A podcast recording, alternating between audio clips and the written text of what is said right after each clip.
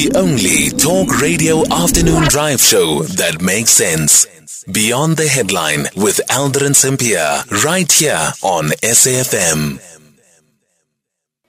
It is thirteen minutes before six o'clock. Let's speak to Manish Chand, who is the founder, C E O and editor-in-chief of India and the World.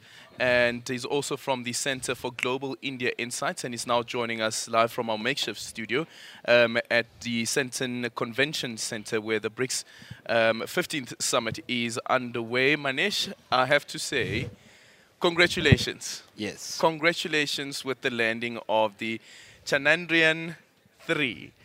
And he just told me now that actually his surname means moon. So I quickly, I quickly, I quickly, I quickly Googled what uh, Chandrayaan means, and it means mooncraft. Yeah, precisely. Yeah, yeah, yeah, yeah. Aldrin, thanks for inviting me to your program. And uh, it's a for, we are literally on the moon for India. It's it's a it's a very big day. Uh, it's a it's a moment of national rejoicing and jubilation. Uh, it's a it's a historic achievement.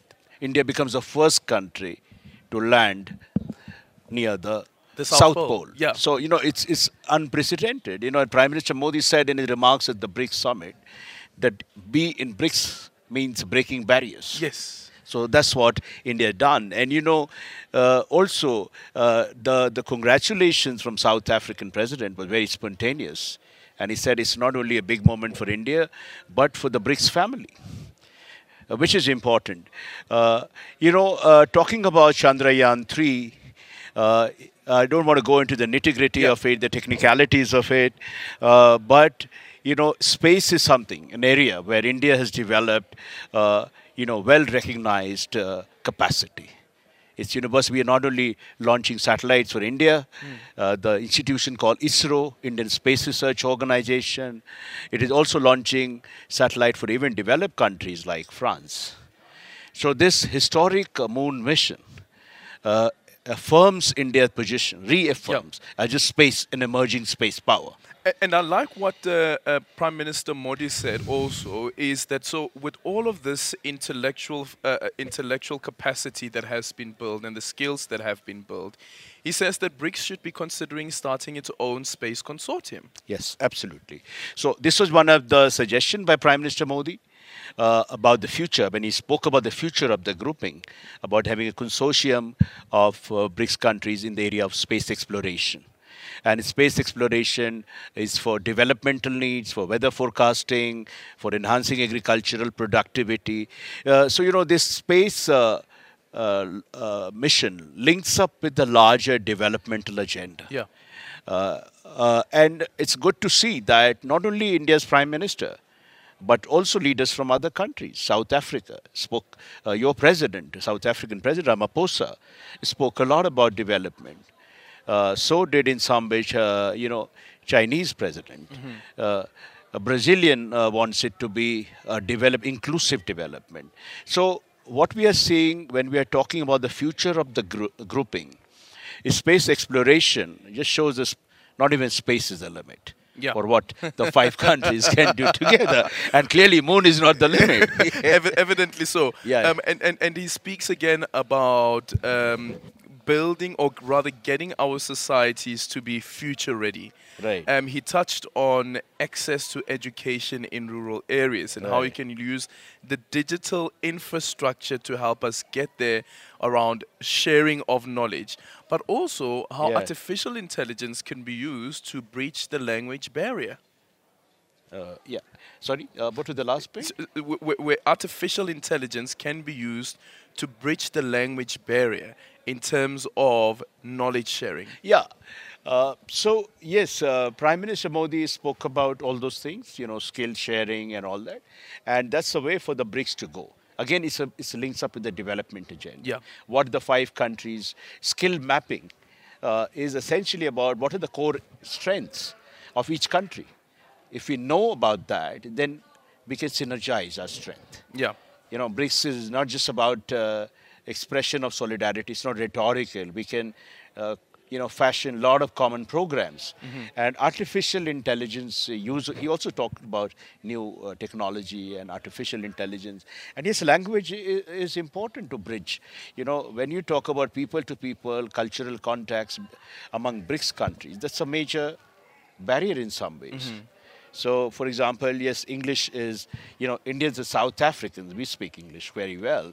Uh, but, you know, we have uh, Chinese. Uh, there is a problem.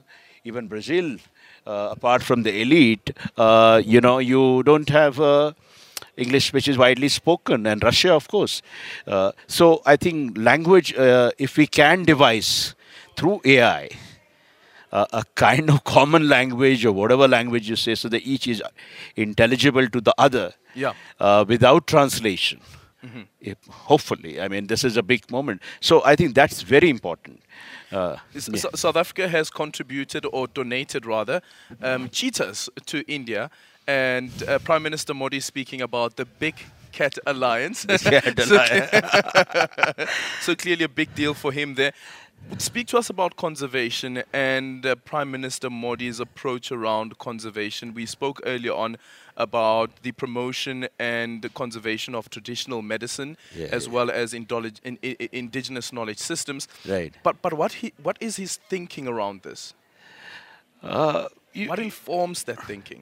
You see, what animates his thinking is, again, you know, that we BRICS countries should uh, draw on their Uh, indigenous strength. That's very important. So, for example, India has uh, major strength in traditional medicine. Even Africa yeah. has, you know, uh, tradition of, even China has, for mm-hmm. example.